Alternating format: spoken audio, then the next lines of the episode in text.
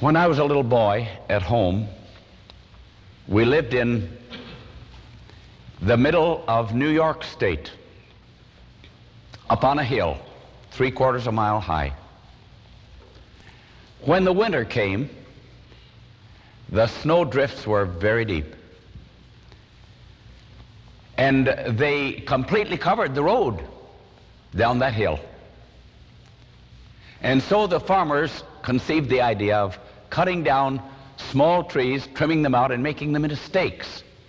They'd put one stake on one side of the road, between the road and the ditch, and they'd put another stake on the other side of the road, between the road and the ditch. And so on down the road were these stakes.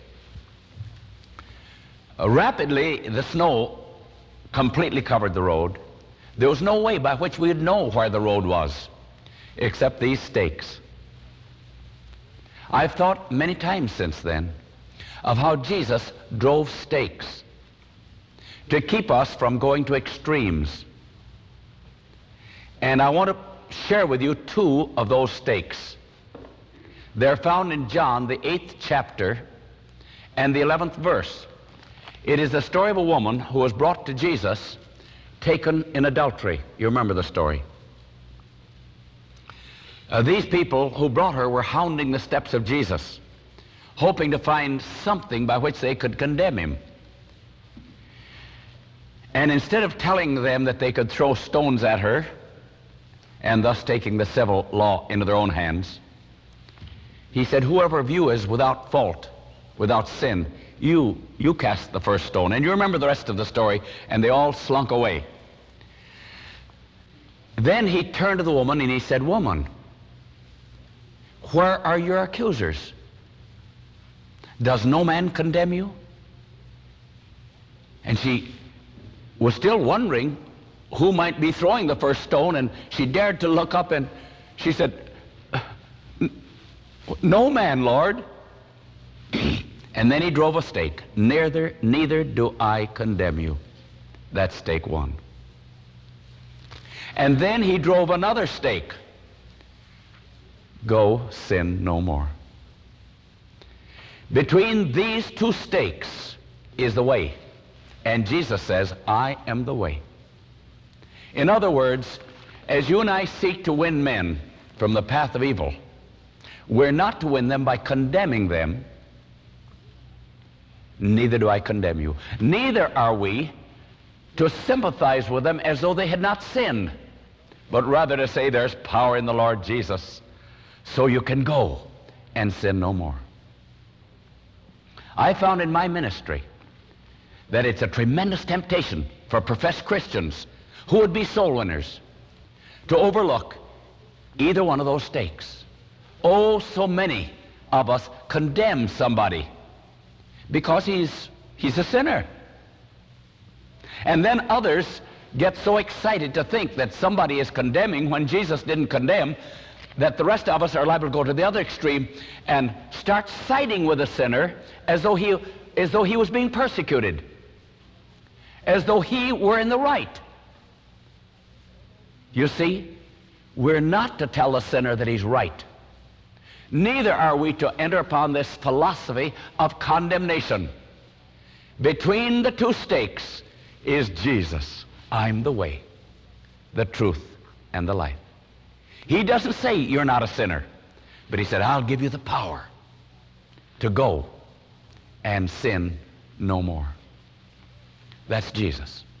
And friends, we should pray earnestly that in our conversation with every individual who has fallen by the way, who is under a heavy load of sin, that we will not point fingers of condemnation. Neither will we say, look, people are persecuting you. No, no, no. We're to say, yes, we understand you've sinned, but Jesus has said, go sin no more. And Christ in you is the hope of glory. Many years ago, I decided to teach laws of soul winning to congregations of which I was pastor. And as I did so, I recognize the Holy Spirit being poured out.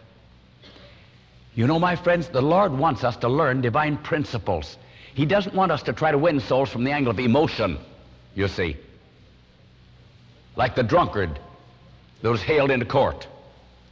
And the judge said to him, oh, why, why did you get drunk? He said, well,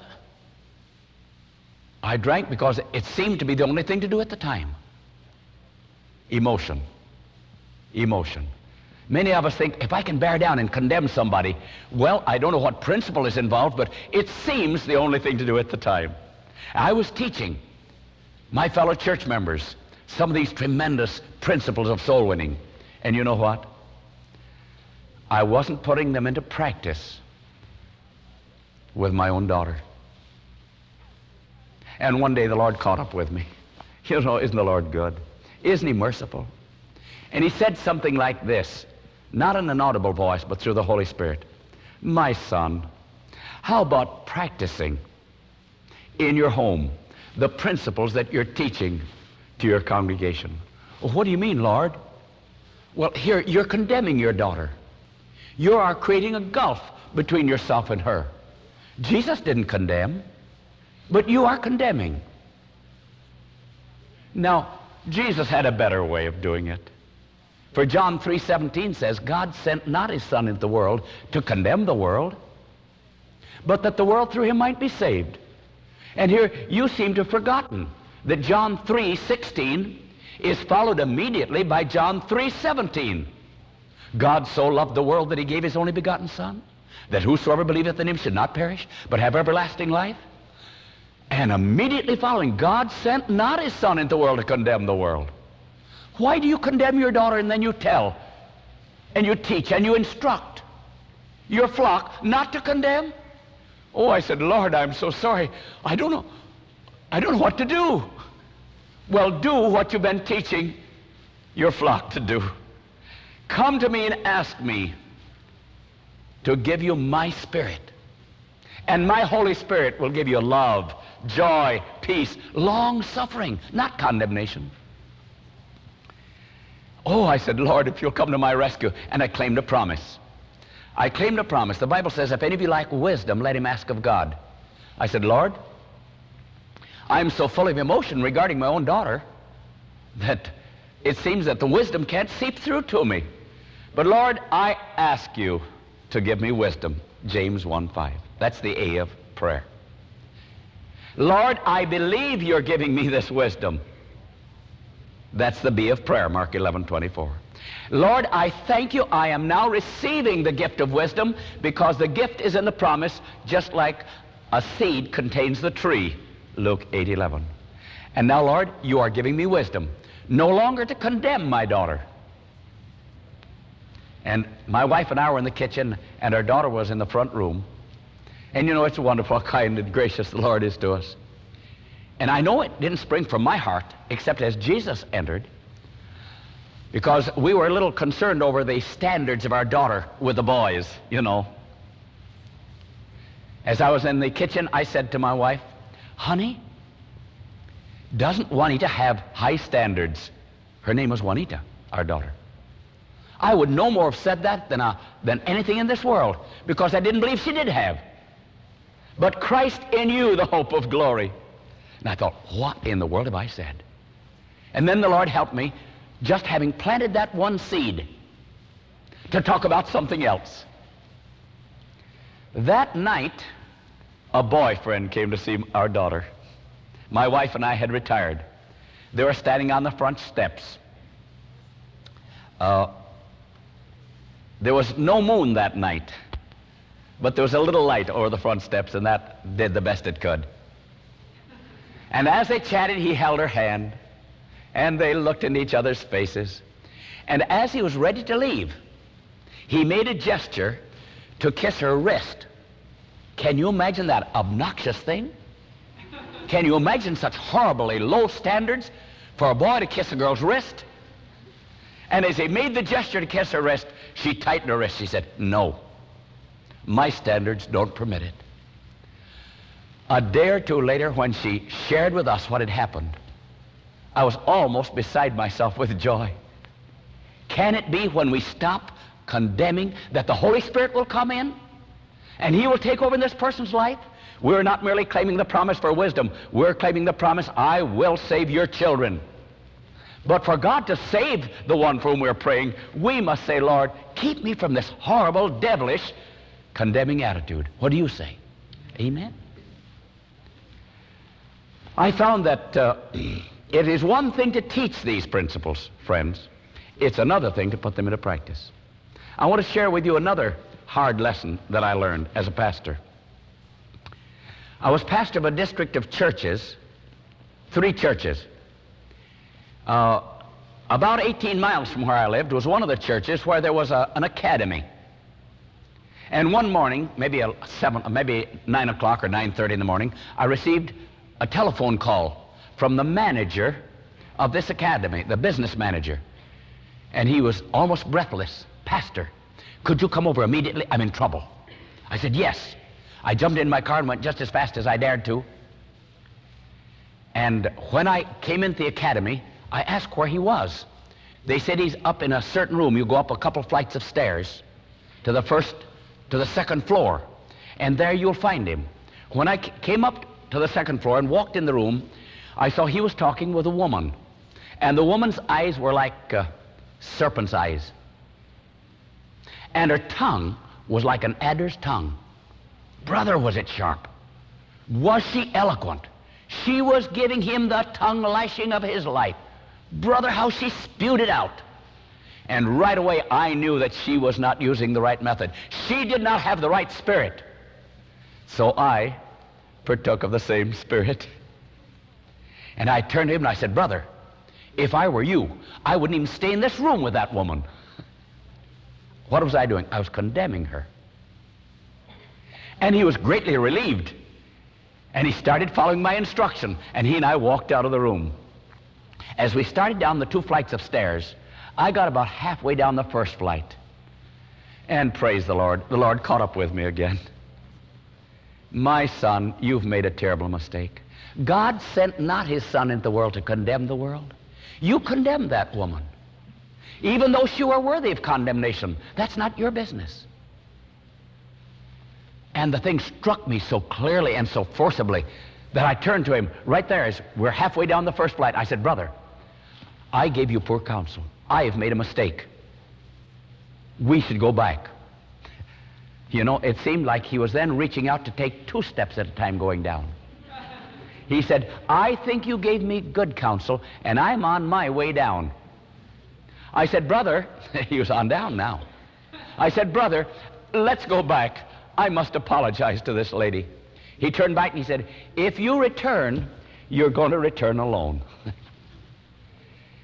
I said to myself, Coon, if you hadn't said that one sentence, up until then it was between him and her. You're safe. But the moment you condemned that woman, it ceased to be between him and her, and it was between you and her. Oh, I said, Lord, why did I ever do it? And the Lord's Holy Spirit said, You've done it. now there's one thing for you to do. You go on up the next flight of, back up the flight of stairs, and you confess to this woman. You apologize for having condemned her. For God sent not his Son into the world to condemn the world, but that the world through him should be what? Be saved. I said, Dear Lord, I dread going back. I know how she treated that man. Now, what in the world will she do to me?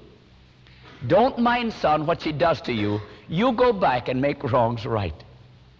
So I went back up the flight of stairs, walked into the room, and of all things, she'd left the room. I said to one of the students, Can you tell me where Mrs. So and so is? They said she went two more flights on up. And I could feel, sense the Holy Spirit saying to me, You go on up too. I said, Lord, I've already come up one flight. Do I have to go up two more flights? Go on up, son. God sent not his son into the world to condemn the world, but that the world through him might be saved. Go on up and apologize. I'm going to admit, friends, that the hardest two flights of stairs I've ever made in my life were those two flights. And I kept saying, why on earth didn't I keep my big mouth closed? One sentence has done all of this to me. Son, go on up. I said, Oh Lord, you'll have to help me.